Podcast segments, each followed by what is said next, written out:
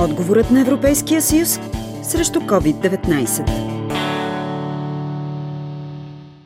Кризата с коронавируса през тази година се отрази пряко върху правораздавателната дейност и на европейските и на националните съдилища.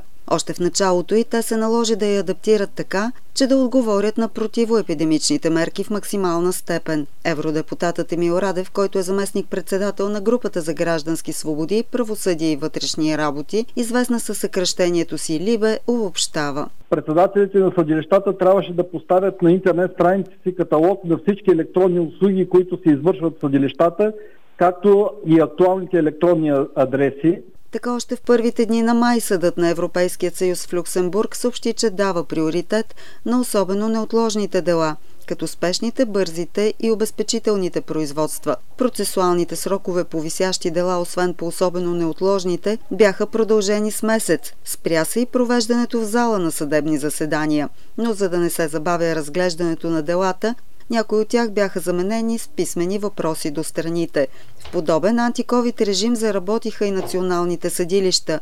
За организацията, която Окръжен съд Пловдив въведе, разказва председателят му съдя Розалия Шейтанова.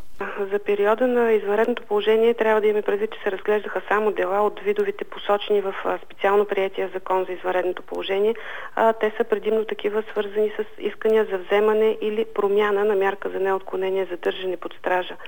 Окръжен съд Пловдив продължи да гледа присъствено делата за първоначално определене на мярка за неотклонение, а що се отнася до обжалването на такива дела на районните съдилища пред нас, се въведе режим на разглеждане чрез приложението Skype, без задържаното лице да се привежда от ареста в съдебната зала. От 16 март до 13 май от общо 32 такива дела 10 бяха разгледани по скайп, но този начин на разглеждане се наложи като практика и след отмяна на изваредното положение и към момента всички жалби от задържани лица се гледат по скайп.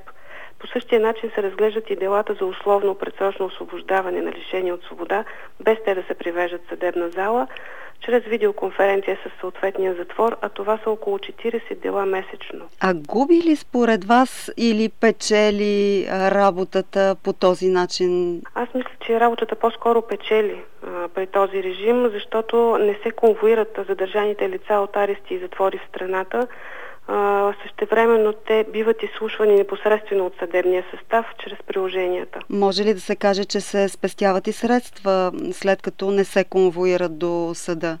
Да, разбира се, спестяват се. Спестява ли в момента нещо от правата на гражданите обаче прилагането на антиковид регламентите за работа на съдилищата? Съдя Шейтанова е категорична.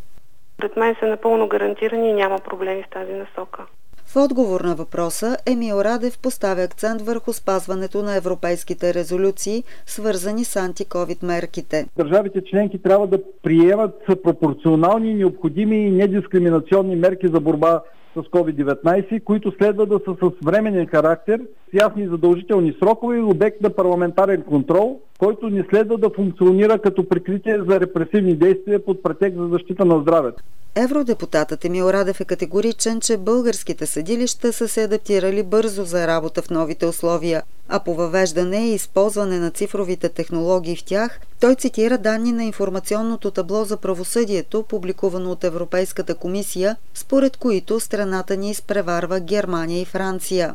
От гледна точка на осведомеността на широката общественост, България е на девето място точно преди Германия. Девети сме и по отношение на онлайн достъпа на граждани до публикувани съдебни решения, поредният белег на развитието на съдебната практика и за пълноценната осведоменост на гражданите и бизнеса. По този критерий сме постигнали далеч по-добри резултати от страни като Германия, която е на 17-то място, Холандия на 18-то, Белгия на 21-то и Франция на 22-то място.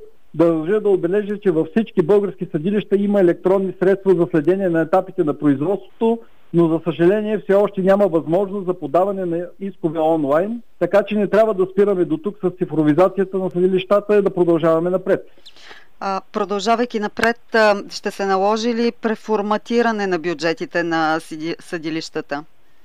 И дали може с европейски средства по мерките срещу COVID-19 да се подпомогне точно това?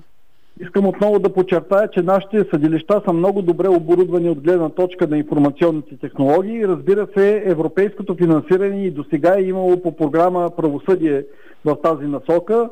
със сигурност, че продължава да има и за напред. Относно специфичното европейско финансиране, свързано с мерките срещу COVID, се предвижда изрично финансиране за дигитализация. По темата работи Екатерина Костова.